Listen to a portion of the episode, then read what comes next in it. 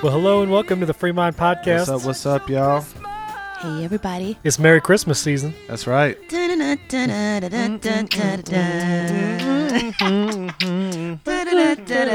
That's good. That's good. That's that's a first time intro like that. That's good. That's right. but you're uh, you're listening to this a couple days before Christmas, so welcome, welcome. Hope you're enjoying the season. Want to mention right up at the front again. We've been thanking Impact 360, and we played a clip for you last week.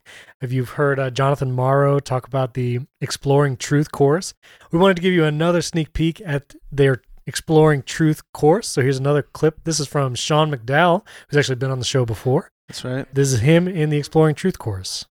Yeah, I find a lot of people will ask me what it's like to be in a post Christian culture. I don't think we live in a post Christian culture. Number one, that assumes our culture used to be Christian.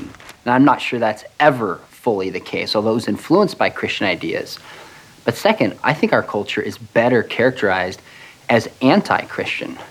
I think in just the past few years, we've reached the point where it will actually cost people something to believe in and follow the Christian faith.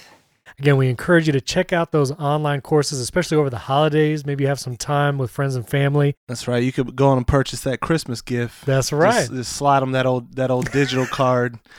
And uh, no, it it. can be good though if you put in the free mind code in the coupon section. You know, you can uh, get it, one of those courses. I think it'll end up being about twenty five dollars because you get 20 so it's like half off. So Mm-hmm. That's right, half off. Um, but it's a great thing. We just want to highly recommend. Go through it with your family. Nerva and I've went. We're halfway through one of the courses. I think we might have done a couple of the courses, but uh, man, uh, they're really good, right? Would you? They're great. I mean, if I had had that in my youth, it would have changed a lot of things. So it's such good training, such For good sure. teaching. So And Yeah, as we're heading wanna into get the yeah, as we're heading into the new year, we got you know a lot of churches do the 21 day fast. This would be a great opportunity to maybe take one or two right. of those That's courses, true. and you know they typically the videos are anywhere from 10 to 15, maybe 20 minutes long at Sure, the yeah. most. Mm, So you can watch the little video, do the little quizzes they have taught through it as a family, pray through it. that's And good. it's just it'd be a great way to bring in the new year.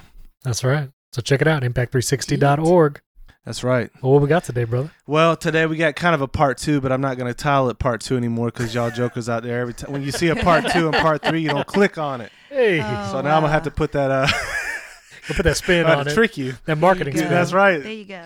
Um, no, but um, you know, we t- so we we put out last week. We actually recorded two last week. I ended up putting one Right. on the Patreon for for different reasons, but we Mhm. the one we put on the regular uh the regular episode list was we called it the well originally we titled it the prognosis of the American church. Right. But then I got to thinking, you know, we use that word, we kind of throw it around, and Right. maybe in medical terms, like it, and Yes. it kind of makes you think of diagnosis, right? It's just like Mhm. you're analyzing the disease or whatever. right. Well, And so- prognosis is the outlook. right? So, But you know, but then I started thinking, you know, prog, like it's it's often has to do with like uh forecasting, like telling the future. right. And so I was like, you know what, I should probably look up that word.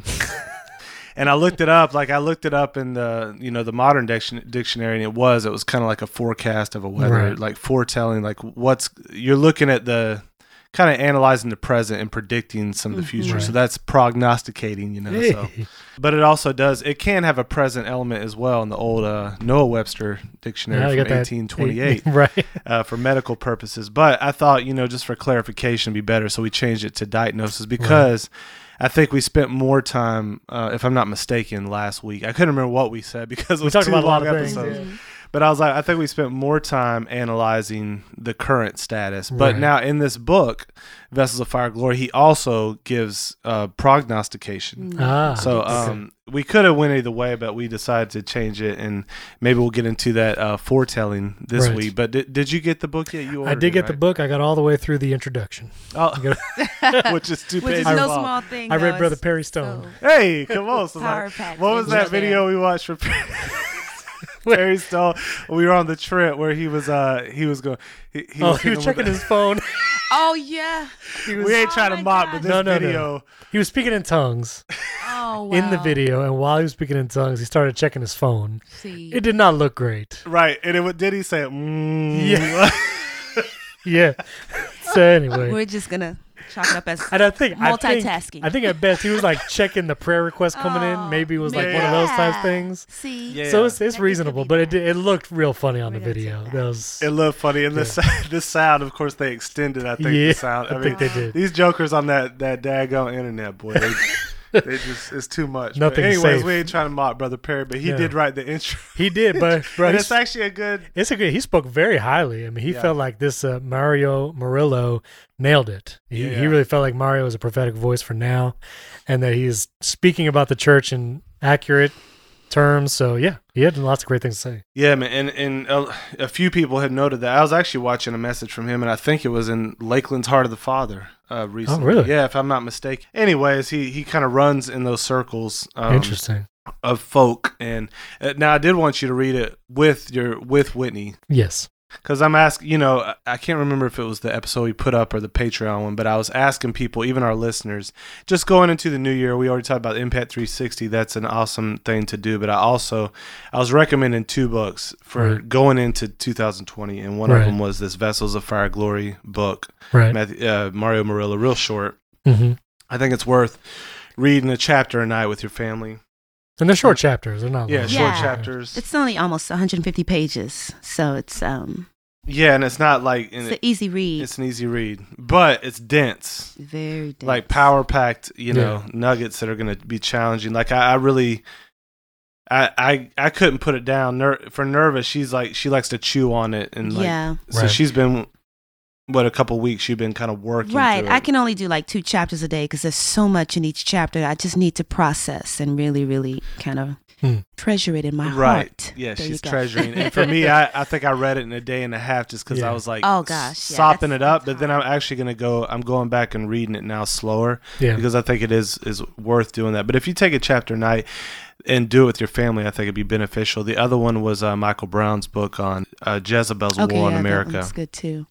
Right. And the reason I wanted, you know, wanted to encourage people to read that because going back to that first message again, the the crossing the beginning of the year about waking up and being aware, understanding the time, sons of Issachar, you know, that's that kind of prophetic element that we need that God's eye view because you know, if you just see even what's going on today on the news circuit, it can be so Yeah. difficult to discern uh, who's right, man. There's so many complicated arguments often, and not not that we shouldn't take the time to work through those because I think it's a both and, but but I want to be aware of the prophetic voice and ha- always have my ear to Mm. the pavement. So I was actually listening to another guy today, and he was talking. He was referencing uh, when Paul talked about the Greeks search for wisdom and Mm. the Hebrews look for a sign and Hmm. you know um of course Paul knew that there were Greeks that were sign chasers and Hebrews that were you know very very highly sophisticated uh, philosophically he was using those in generalities the term you know when you Right. think of Greeks you think one of the things that comes to your mind is Greek philosophy Aristotle Plato Socrates Right. all these you know they developed that in a very sophisticated manner we think of the the Jews you know it's this activity with God, this prophetic voice. And what this guy was noting was like, you see, of course, every human has both of those. It's a, it's a matter of emphasis, but you also see God using both of those in tandem. Mm. And throughout the scripture in the book of Acts, you see signs going forth, but Right. you also see him constantly reasoning either Yeah. from the scriptures with the Jews or at Mars Hill, they're using their poets and, you know, Paul's using their poets and appealing to kind of um, common knowledge that they would Right. share and even the unknown God statue that he points to. Right. Um, you see both of these things working together. And so that's really, I th- it, it gave me, when I was listening to that today, I thought of what we're doing at Free Mind. You know, we Mm. probably spend more time on the side of the wisdom, you know, Yeah. trying to help people develop good theological philosophical tools to be first of all for their own protection like it's a it's one aspect of putting on the armor Yeah. of God it's one aspect of doing spiritual warfare but there's also um, that other aspect that we want to bring in from time to time. That's why we did that series on the the mountain prophet. And Right. That's kind of why we're touching on this here going into the new year because I think you can get out of balance and you miss out on something if you only you know you only s- sit with one of these avenues. I think Right. when you get them both, and it, again, it kind of connects to that the three legs of that the triangle we always talk about. Yeah. And so again that's why we're um you know just jumping in because if you if you're listening to like probably 70% of our stuff and you come to an episode like this you might think oh this is out of character Hmm. but it's not because we're really what we're trying to make we're trying to point people to holistic discipleship you want to be Mm. people that are thoughtful cl- clear and careful and even when you come to books like this that are you know published you know we'll we'll be talking about a book on one hand that's published at Oxford University Press and on the other hand Charisma House you know Right. but but I remember uh, John Lennox, a brilliant mathematician, uh, one of the leading thinkers in the world, really, but especially in the church. Um, at, from Oxford University, he Right. he was one of the first to say he learned most of what he learned about from God. His mentor, he said, who didn't even I don't think graduate high school. He was a Mm. boxer who uh, who almost could quote. uh, any chapter in the Bible, he could tell you a summary what that chapter was about at a hand. Wow. And he said he was the one that taught John really the Bible. And wow. and he always encouraged people don't be intellectual idolaters Hmm. And we could come back to this uh, uh, uh, which we will in a future date um, but you know even thomas sowell who's a you know intellectual giant he's an economist but he said some of the worst ideas in the world have come out of the academy Right. and uh, you know so we- we want we want to highlight scholarship we want to appreciate it but we don't want to put it above the other voices that god Right. raises up and sometimes these voices are quote unquote uncred- uncredentialed uneducated Right. not that mario is because actually he's you'll you'll hear in his voice he's he's highly educated he's a Mhm. he's an avid reader but i'm just saying sometimes you might be tempted to look at a book that's charisma house publisher and be like oh this is going to be Hmm. less truth in here and just kind of dismissive of it. We've all done that before, based on Mhm. even the pictures of a book. You know, you Right. got the the chariots of fire graphic on the front. and you're like, uh. Um, but anyway, so you know, just just again as we go into this today, um, thinking back about the conversation we had last week, I think we talked about the the crime of church growth without the Holy Spirit. Mhm.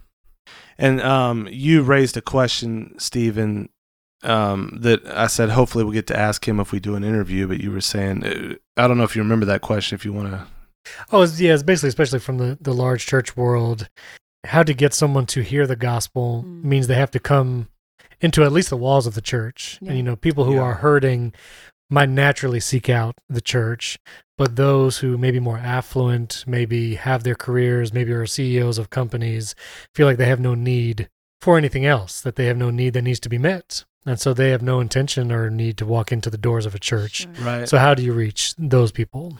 Yeah. The, the more we were we were talking through this this week, even with my parents and um, Nerva and I, and as I was rereading some of the elements, you know, I think again what he's the distinction here, you know, because he'll kind of make fun of the skinny jeans, smoke, you know, all that kind of stuff, which is fair, you know. But we all we all been part of that before too. Like Yeah. um, uh, Nerva occasionally makes me wear skinny jeans, and uh, well, we will. Not some- super skinny though. Just fitted. No, no, no, for sure. Not super skinny. Not for for sure. But and we Yeah. we will have smoke and big screen. And what's funny is I I watched not funny, but it'll highlight what I'm trying to say here. But I watched a um message of him preaching at Bethel in Redding, California Mm. this past week. And of course, in that church, you know they they do the fog thing in the, the Yeah. video very well. What but the difference is what are you putting your weight on and emphasis and that you know sometimes he's kind of tilting into the wind to make a point and exaggerating to be funny and but I don't I, I think if he walked into a spirit filled church and they happened to be wearing skinny jeans and had fog machines and big screens but it was the the emphasis was the gospel and the Holy Spirit, Right. he would be like, "Oh, that's awesome." right. But what he's talking about is this trend in our churches to think, to be willing. It is what this chapter is called the crime of church growth without the Holy Spirit. Like move out of the way, right. and we're going to do it through these methods. And Mhm. and I think oftentimes you do hear that kind of justification. Well, we've got to we've got to compete with the world. We've got to do this. And if you have people here too long, it, it gets too weird. You know. right. And then, so in order to not make it too long and too weird, we, you know, push the Holy Spirit out. Well, that's the part I think his criticism is pretty spot on. I think, and, and I know you agree Yeah. with that, Yeah. and you're bringing up that point because that is often the justification. But Right. one of the things that he says in that chapter, he said, church growth advocates love to talk about creating a wider on ramp for non Christians. Right. Now, that's something we've been in these meetings before together. Yeah, We- yeah, yeah. And that's always the ramp and the funnel. You know, you hear Right, if you've done right. any church, like, how do we funnel? How do we, you know, ramp? And, and it's a good question, and it's not always easy to answer. But he said this he said, in practice, it appears they mostly created an exit ramp for uncommitted Christians. In fact, the overall number of Americans claiming to be Christians has dropped. Did they just rearrange the furniture? Hmm. Since they left the Holy Spirit behind, it was inevitable that carnality would take hold and take them further and further into carnality. Mm. I think that's pretty good. You know, you often see in these circumstances, it's like a revolving door. Mm. And you wonder, you know, if someone was really taking a analysis, you know, statistical analysis of what's going on and they had kind of wide ranging knowledge of h- how is this really working. Yeah. It doesn't seem to be working really well. And he goes down that list and says, here's what's happening in our culture and here's what's happening in our church. How well do you think it's working? I- In this one, I think you'll relate to as well. He said, will, will you allow America to go down in flames while you live in a bubble of false victory? Sometimes the false victory in these churches is, well, we got numbers. We got the three Right. B's, butts, bucks, and baptisms. you know? Mm, People in the seats, money, and we got them, you know, dunked Right. we interpret that as kind of even though we say we don't we interpret it as a one-to-one correlation with success Right.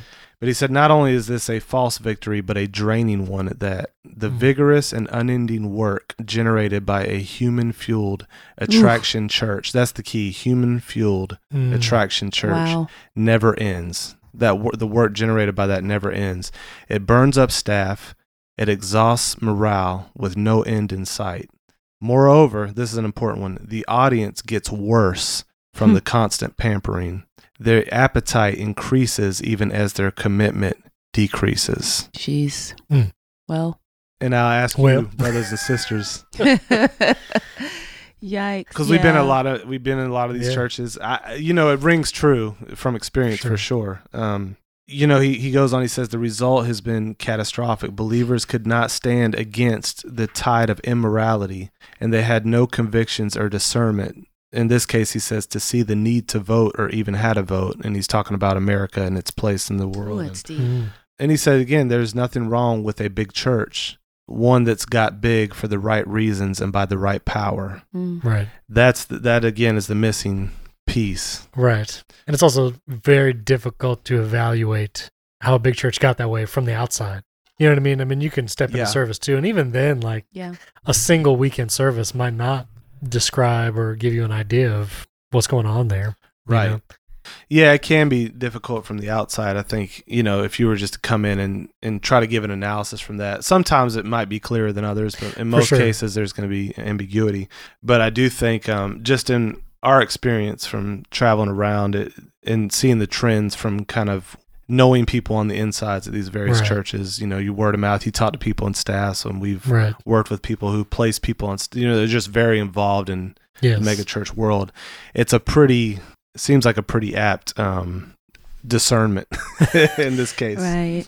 Yeah, for sure. You know what, too, it just dropped in my, my thoughts is, you know, that person you're speaking of that wouldn't step foot in the church because life is quote unquote good for them. Hopefully the church would make it to them like maybe a coworker or a friend that is a Christ believer and is a real disciple could, you know, and that's the thing, the mega church is like it attracts people that might come to just be entertained or just come and they just get their fill and they go back out and then every weekend they get their fill, but do they really have that deep down fire to go and spread the gospel and the good news? And um the desire to the fire, you know, Yeah. all that. And so it's like we we think that the church is just a building on Sunday morning, but truly the church is the body Yeah. outside of the walls as well. So, but it goes back to what are we producing? What is the fruit of those Yeah. lives that that do attend that church, and and are they making disciples? You know. Yeah, and often the just and you know this too. Like part of the Yeah. justification then becomes, well, you know, Sunday morning is not the place to do it, but we'll get them in life groups and it'll happen there. Sure. Problem is, we keep everybody keeps saying it'll happen over there,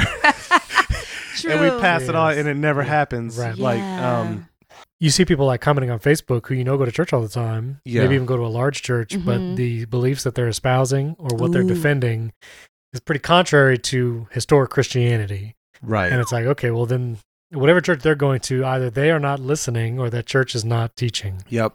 And it's got to be one or the other. Yep. and they could very well be in the life groups of that church, in the small groups, and it's Yeah. still that they're not receiving historic Christian teaching. Mm. You know, Right. And I'm a, and Nerva, I know what you're gonna say. You're gonna say it can because you've actually seen it happen Oh well. yeah. But what I will say to that, Sure. You're right. But I do think when in those churches that I've seen where it does happen, those are the Mhm. exception to the rule Yeah. rather than the rule. yeah. And you're right. You've been in small groups that you've told me about where it was, Life changing. yeah. But it was decide. It was come in and armor up. It wasn't come in and It was have a donut and tell me how you feel about. and talk um, about our hobbies and grudges and and all that. It was it was word study, and every week we just dug into the scriptures, prayed, and just it was real life on life as well as just studying the scriptures. Here's Right. what the Bible says about this and that and that and all that. Yeah. So it was great. that's a push and pull of small groups Mhm. where some churches might not want to arrange it where there is a another teacher within a life group. Sure. But if you want those life groups to be teaching in-depth discipleship, I think by nature it has to have someone who is a teacher ab- that has that ability and knowledge. Right. And so it becomes that teacher, small congregation kind of Right. feel. So I don't know how you can, you know, if discipleship happens in life groups, how can that be when someone is all of equal spiritual level and that level is not deep? Clarifying, you said that pastors or they wouldn't have teachers in the small Like some, because if you have a hundred life groups Yeah. and those hundred life groups have a life group leader who is basically Ah. teaching seven, eight to 10 I people, see. Now you have a bunch of like mini pastors with many churches, and that feels divisive. But the other hand of that is Wow. if you don't have good teachers, then like what said you said a second ago, you just have people coming to say how- what they feel about a scripture.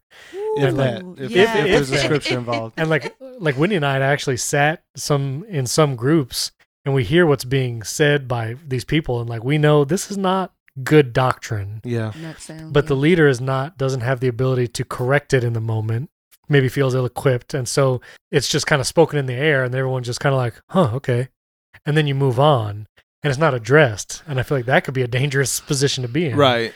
because now there's like rogue doctrines Yeah. because people that's how they feel True. Right. and Okay, th- and that I mean that does ra- so that raises the challenge of e- either you've got to raise up equipped leaders right for these life groups or you've got to do it on Sunday. But there's right but what often happens is because that's not our goal, discipleship is not our goal. right Neither n- neither one happens because Okay. just not an it's not an emphasis. because i was thinking even if you get like at best let's say you're taking william lane craig's you know defenders podcast and you're watching it in your small group Right. inevitably when that video ends people are going to have questions or they're going to want to interact with it and if you have everyone that is a novice to this information you're not going to get good teaching Right. because they're just saying like what you said what they feel Right. and so even if you have great resources to share with a small group i still again this is just me personally i still think you need to have someone with the knowledge to teach right. in that moment Well, and again, that's where the the hierarchy or that you know, there's got to be a discipleship thing where these Right. leaders are under leaders and under leaders. You know, Right. and that's what they had at the church. Nerva was a part of. Like it was Oh, a yeah. it was a leadership making machine. right So they had they actually had people. They were doing it in church and in life groups. right But I do think if you catch this vision, what he's talking about, Right. It's not even going to be a thing like, man, we have to do this in church. Like you'll want to teach truth in church. You'll Mhm. want to see the Spirit have His way in church. Like Mm. nothing will get in the way of that, and that's Right. part of what I want Mm. people to catch this vision. I'm just going to read a couple more from Sure. this Go next chapter, which is actually called um, Mm. "The Crime of Not Judging Righteously." And as we're as we're closing up the year here, this goes back to the, one of the original episodes we did, which was episode two and three, I believe, maybe Well- two, where we talked about judging. versus evaluating Yes, and so he really talks. He he he has a chapter on this. It's pretty. It's pretty fire. So he's just talking about how Yikes. the that's a crime that we need to repent of, of not Wow. judging righteously. well And he talks about the exact verse we talked about Matthew, how it's taken out of context mhm. and uh, misused, and um, you know, he he says many celebrity preachers claim this verse is directing us to speak life and never tell people they are wrong, and he goes through all the reasons that that is just a misunderstanding. But it plays into part of this not training up people, and he says in the process of what we're now doing. Uh, they have created monsters, self absorbed believers who are ignorant of the Bible, disarmed from combat, and useless in the crusade to bring America back to God. Yikes. so he's uh, Wow. covered in sugar there. But if you look in the tagline of our podcast, that's, you know, one of the things we're presupposing is we live in a biblically illiterate culture. Right. And unfortunately, that doesn't um, exclude many of our churches. And that's what Mm. he's saying because we've adopted this kind of life without the spirit, life without truth. Right. We're creating these people that are self absorbed believers, ignorant of the Bible, disarmed for combat, useless in the crusade to bring America back to God. And then he actually quotes um, William Lane Craig talking about uh, a theologian that Nerva has read a couple's books named uh, David Wells. He often does Hmm. stuff with Os Guinness. And so this is all going to connect in a minute. But he said, uh, Craig said, church historian and theologian David Wells had called our contemporary generation of pastors, quote, the new disablers, unquote, because they have a- abandoned traditional role of the pastor as a broker of truth to his congregation Mm. and Mm. replaced it with a new managerial model drawn from the professional world, which emphasizes leadership abilities, marketing, and administration. As a result, the church has produced a generation of Christians for whom theology is irrelevant and whose lives outside the church do not differ practically from those of atheists. Well. Now, I wanted Nerva to pick because we read this book. This is another one. So, after you guys read these two books, and I want to hear your response. And, and again, we read books critically, biblically, not that you have to agree with everything, but Right. after you read those two books, I want you to pick up this book by Os Guinness called Renaissance. It's actually my favorite book of his. Really? Now, yeah, man, I, it's it's so All good. right. But he actually, so in one of his chapters, what's the title of the chapter? The Kingdom. the one I read. Yeah, yeah, the one you were today. reading today. Uh, let's see. The dynamics of the kingdom. the kingdom. dynamics of the kingdom.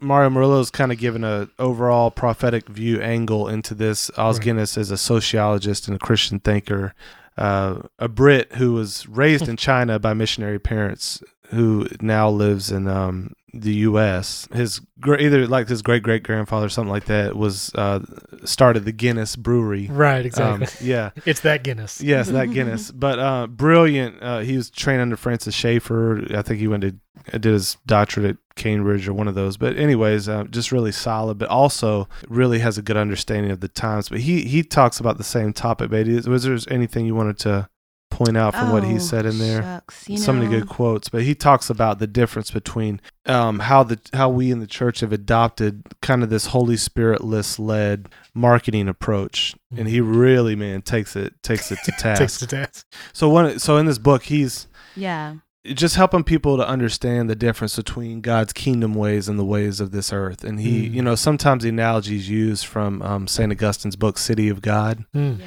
and he wrote that book kind of to show those two different. The city of man Mm. was the way we do things on the world post fall. You know, the Mm. city of God is the kingdom of God. That's how. And so he's he's going back and forth between these two. Also, Dallas Willard has written on that, the divine conspiracy, which he almost titled. He said, "The kingdom among us," Mm. um, and just how God's kingdom. The, the conspiracy is the hidden part. His his kingdom is here, and it's it's often hidden, but it runs on different principles Right.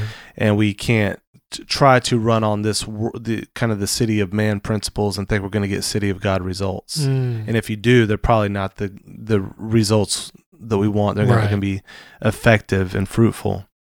Yeah, you know, he just really emphasizes that the primary way that God leads him is by his spirit, but more importantly through the scriptures and him really understanding the scriptures and studying Christian history and how God has worked in the past and how um he talks about this thing what's he call it? Like a not a reversal but like an basically that God's kingdom is that God's kingdom. And it, it starts with God and it's God leading it not man's ways and how God's ways are so much higher. For instance who who would choose a um a stuttering man to lead people out of slavery who would choose like a young humble servant girl to to birth the messiah or things like that but that um the emphasis we put on things that we think will lead to success is not primarily how God Yeah. moves or Mhm. makes decisions, but that he just emphasizes really studying the word, the scriptures, and trying to just really engage the spirit to be led of God. Mm. There's a way we can live life and um, truly hear from God in revelation, not apart from his word, but in a way where Paul was on the ship and he knew, okay, God said, those that stay on this ship will make it. And if you get off the ship. So, what kind of life is that? That you can hear from God and get direction and know God's plans for something. But um, even as we, we do church, as we do our, our own personal purposes in life, our writing, our art, our life, our marriage, there's a way to live. And, and like he asked this question, um, who doesn't need God? Like, why, how do you do life? And, and just say, you know, this is, uh, you know, this earth and this world was just created. We can just do whatever we desire. He's he's he's kind of putting juxtapositioning the uh, ideas that we often use these days. Like if I get my you know my my five vision steps just right, and then my you know my how to plan, Sure. then you know this is how we're going to take the city, which isn't isn't always bad. But he said he's ref- he's he's putting that up against like the Ethiopian eunuch who you know how I think it was Philip who was you know he's just Right. led by the Spirit in that moment in that very moment to go to that guy, and, and that was how the gospel made its way to Africa, and Mhm. you know, Right. and just these ideas of like we can't we can't neglect that thinking these other things are going to be the tool Right. to really make to really emphasize that we have to hear we have to we have to be living lives where we are immersed in the scripture yeah. we understand church history we are um, listening to the spirit and making that our primary activity as the Right. church and then if he gives the steps and all these stuff kind of a secondary means by which he wants to do it fine but he could do it with or without that Right. those are never the main things and when you make those the main things i think you get into a position that we're in now right. where you have church growth without the holy spirit where you Mhm. have you know we can't judge anybody we can't don't make anybody feel bad it's just got to be all cater to consumers um, Yeah. that are walking through our doors because we might if we say it just right and do it just right get them to raise their hand to the keyboard thing get them plugged into the four week uh, class Yeah. get them serving and then we got them you know but B, three b's boom good yeah. one of the things he talks about in this chapter is he's you know he references the story in Matthew 24 where Jesus is uh is tw- 23 and 24 where he's saying not one stone will be left on top of each other in this temple basically the Jewish Right. state is going to be conquered Right. and it you know rocked them and they were like man they they were looking for a, a timetable and like you know he was talking about the end of that age potentially the end of the Right. age Right. overall you know the last days and they're they're um asking him they said now as he sat on the mount of olives the disciples asked came to him privately saying tell us when will these things be and what will be the sign of your coming and the end of the age right. and it's interesting, he said, instead of giving them a date, he solemnly warns them of the greatest danger of the last days. Mm. And if you were just thinking of it here this for the first time and you forgot about this verse, what would you think the greatest danger of the last days would be? I would Mm. probably initially think like, you know, get your insurance policies right, like find that house in the mountains that you can get away and yeah. make sure you have a self-sustaining water yeah. source and start energy. that farm. you know what I'm saying? Get the solar panel. exactly. Yeah. Um, you know, or you know, just I, I don't know what I what I would expect, but this is interesting. He said, "What Jesus said must become the watchword for you in this chaotic time." Matthew twenty four four. He said, "And Jesus answered and said to them, Take heed that no one deceives you." Mm. And then Wow. Murillo asked, "Why is discernment at the top of Jesus' lists of things to do to prepare for the last days?" Wow. And uh, he said the answer is quite clear and, and simple. The chief danger in the last days is being deceived. Mm. Satan has saved his best lies for this moment, a moment when he can deceive the army of God into abandoning the front lines. Wow. Oh my goodness. Um, well, he said, How silly to believe that the devil would confuse the secular world so as to call evil good and good evil, Hmm. yet not try the same thing within the church. Mm. Hasn't the enemy tricked us into Wow. doing exactly what we should not be doing? We are reveling in doctrines of entitlement that make us flabby, indecisive, and easily offended in a time that calls for humility, service, discipline, and alertness. And, and sorry, he said that this modern crime against the Holy Spirit has, has us believing things that are of God are of the devil, and vice versa. Not judging righteously can mean you are refusing to see how God is working in your nation. oh boy. Now he goes on to make some specific claims, Oh, does it? Okay. and I'll let the uh, I'll let the readers read on uh, to that. And Listen. you know, not because we're not because we're avoiding the issue of our president and the election, all that kind of stuff. I think one of the things we want to do next year, so you can be on the lookout for this. Um, Right. we want to lay out some kind of first principles of government from a theological perspective. We've done that a little bit this year, but next year I want to do that in, in a more um, hopefully detailed, maybe even systematic way, Mm-hmm. and talk about man, how should we vote? What are these? What are the important issues? What are the policies that are at stake? All that kind of stuff, and we'll, we will try to do our best to present. Uh, viewpoints from different sides uh, while still arguing maybe for one side that we think Right. is more persuasive. Maybe we'll disagree on some things, but so we'll be coming back to that. But um, you know, he he's gonna take some pretty strong positions in this book with what he thinks is is God's perspective on what's going on. So right. I want to skip to this last. So there's there's like five or six crimes against the Holy Spirit that he's saying as a church in America, if we want to be part of this awakening for America, Mhm. we need to repent of these things and turn from it. Insofar as you do that, you'll be in the place where you can be part of this move of God. Insofar as you don't, you won't. Mm. you'll be on the side of it. It just won't be what God's doing. Right. And if you're content to have religion without God, fine, basically is the idea. There's a lot to be said along these lines. And you know for for even Murillo, he one of the things he he from his perspective he thinks uh, Trump is a is something that God has given like the God's chaos candidate idea, you know, to knock is a wrecking ball to knock down these awful structures that have been raised up against God. And Mhm. um, that he's a he's a crack a foot in the door what he calls to stay execution that you know under a Hillary Clinton presidency and administration we would have seen basically the door shut slammed shut on um, Mm. religious freedoms on uh, the supreme two more liberal activists Supreme Court Mhm. justices Mhm. would have basically taken the country over the edge you know at that point it'd be over for for what it had been it would be a new Mhm. thing Right. and that you know America being a firewall for many ways for Western civilization, for Christians all around the world will be impacted. Mm. So he said, you know, while Trump is not the answer, he helps stay the execution. But what the real thing is, the church has to understand that we've just been given a reprieve from his perspective. But the real thing that's needed for long term impact is awakening. Mhm. And that's the idea, I think, of this book with That's vessels of fire and glory, like he's calling for his church Mm. to really have an awakening because Trump will come and go, it'll be somebody else, but the culture as a whole, we've seen it. It's it's it's getting past that tipping point Right. where we're calling good evil, evil good to Yeah. a place where it's like, man, without God, there's going to be no hope to reverse this thing Right. in any measure.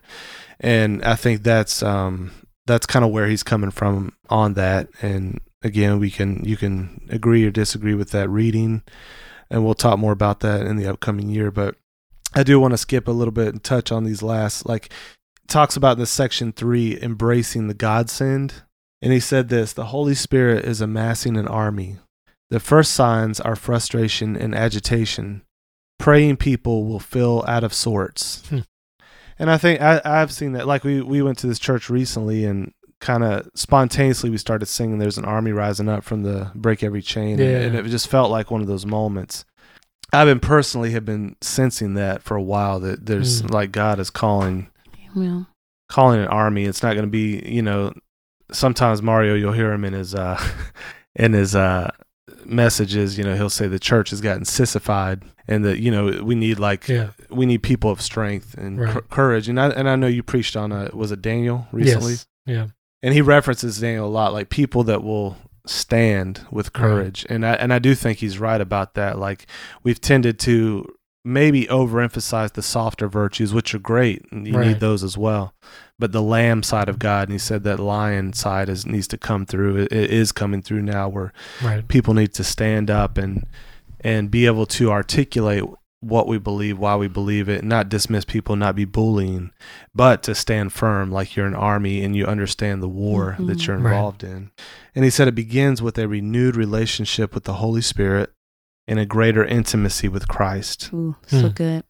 And I think that that's something I'm even praying for going into this new year. Yeah. Man. And I hope, good. you know, that's what one of the things I hope people would um would get from this book is to be stirred up, if nothing else. Like Yeah. even if, like I said, if you disagree with some of his takes on things, but that you would be stirred up to pray, to really get in the scriptures. Yeah. Um, take that 21 day fast and, and just jump in, man. And um, It's funny. I was reading. Uh, I'm in Luke right now because I love to read Luke around Christmas time. But that, um, you know, you you you hear the adjectives. You read the adjectives that describe some of the characters, like devout, devoted, Mm. righteous, Mm.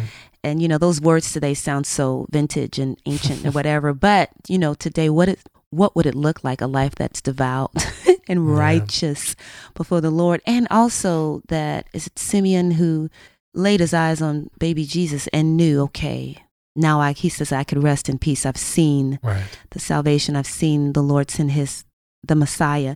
And to to be able to just spot on see that. There's Mm. that's a kind of life so engaged in the knowledge of God that you you know his thoughts. You can be Mm. led of him and you you know a stranger it speaks you wouldn't follow. You know um unsound doctrine when you hear it Yeah. and you see you know a move of God when you see that as well. So it's like you know in 2019 to be described as that, but not to just be called that, to just truly love God that much Mm. that you would walk that close with Him, right. that you would love His Word that much, that you would get, engage in His presence that much, and and it's an an encouragement because we really need it in these times. we weren't created to right. live without God, but that you know if if ever there was a need to armor up spiritually, these are the times for sure. No, I think that's good, babe. You know, I think he's reminding us. One, a, a lot of the book talks about emptying of self and Mm. emptying of your own personal kingdom building goals, Ooh. and to get get our eyes and our vision on what God is doing in that broader sense, and and thinking of yourself as a member of the Marines or the you know Right. the Navy or something like where your purpose isn't your own individual purpose. Your purpose is what the what the commanders are doing in the war, Yeah. and then your assignment is what you do as an individual. And he talks about that a lot in this book is like really praying and receiving your specific assignment and God's greater purpose on the earth right now, which requires, of course, understanding what God's doing on the earth right now. Yeah. What, hence the prof- need for the prophetic voice, you know. Mm. And that's that's the big the big idea. But I just want to read a couple more quotes before we wrap this one up here. But uh, this is a guy named E. M. Bounds that he quotes, and he said, "The preacher must throw himself with all the abandon of a perfect self-emptying faith and a self-consuming zeal into his work for the salvation of men. Hardy, heroic, compassionate, fearless martyrs must be the men, must the men be who take hold of and shape a generation Mm. for God. And then this last um this last little thing I want to read here just to encourage you. He said, Understand this child of God. The same spirit that is awakening a passion and direction in you is doing it in millions more. Mm. Soon an army will emerge that is entrenched in every area of our culture. Today it is fire here and there, but soon, as the prophetic corps of God obey and embrace their assignment and come together in a chorus of victory, it will be unlike anything we have ever seen. Wow. And that's his uh, prognostication, and that's what Oh, that's Mm, you know that's what yeah that's what we're praying yeah. for you know not a pessimistic escapism i think that's one of the themes that hopefully comes out of this It- it's a it's a careful and prophetic engagement with our culture with the idea that as things get worse they can also get better and Mm. like that dickens quote that was the best of times and the worst of times Mm. and we can be part of that best of times if we're part of that awakening to see god work in ways that many of us at least in this generation have never seen Right. and we get to have a front row not even a i, I don't want to say front row seat because that's a entertainment kind of posture Yeah. but we get to be on the front lines watching the Yeah. army of god break through some Right. enemy territories that we thought could never be broken Right. For sure. Right. Big That's. Avengers fan that I am. That's right. That's right. I think of Endgame and how um, Lance Wallnau has this teaching on YouTube of how God has an end game. yeah And so Mm. his plan, we know what comes and but he will he's positioning us to be a part of that plan if we will if we will take part in it if we will make ourselves available it's like he's going to do it through us through his body through his church and yeah and though you know um, a big portion or percentage of pastors are not on board with engaging with the times right now doesn't mean that it's not going to come to pass. You know, he's going to use the remnant. He's going to use those that that want it and those that are um, understanding you like the sons of Issachar. They they knew the times. They could wage war. They could okay, this is what we need to do and this is how we engage and let's do this and this get this gate and that gate. But God's end game will not fail. He has already won the victory through his son Jesus Christ. And so the enemy's plan is to get as many people on his side as he can. And to, um, we got to remember it's about souls. Mm. That's why he rejoices in the chaos when there's war, when millions or thousands get um, killed without hearing the gospel. You know, you, you've got to remember that God's end game is victorious Mm. and it doesn't it, it's not it's not going to be without um sacrifice or it's not going to be easy because you know god is with us it's going to be um spiritual warfare Yep. Mm. it's going to take courage it's going to take his spirit it's going to take wisdom it's going to take sacrifice all of those things but um it's exciting times too uh, you know you you look back at history and you read all those wild dramatic things that happened but people will be reading our history too and say yeah, man. whoa you know but Mm. Yeah. but god here we are you That's know? it. That's good. Well, Merry Christmas, everybody. merry That's right. christmas Dun-dun-dun-dun. i'm just kidding i'm joking i'm playing And let me say this: as you're Yeah. going into your Christmas uh, holiday here, Right. um, and you want to offload some of that money Hey. before the new year. Amen. Um, no, we could really, uh, you know, we will we will take that and we will use it wisely for kingdom purposes as we go into next year. Hopefully, doing That's uh, right. starting season two That's right. at Freemind. We want to do more video stuff and we want to try to get out the message um, even more. We I think we are up to maybe eighty six thousand downloads this year Yeah, yeah. overall which is awesome. on the on the episode for the for the podcast. So you guys have already helped us. Many of you yes accomplish that goal, which is amazing. Never Yeah. something at the beginning of the year we probably never would have Im- have imagined that we'd impact that many people. But you know, next year we're praying even even uh 30, 60, even a hundred fold, There brother. you Hey, go, all right. We'll have go. uh almost a almost a million. So um yeah. you know, but but the money, you know, if you do want to give to us, you could do it through Patreon.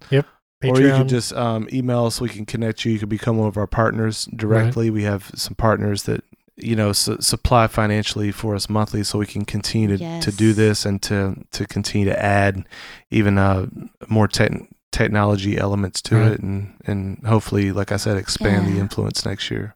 And we also want to say thank you to every listener, to everybody that's been with us on this journey since January. I Right. mean, it's been awesome.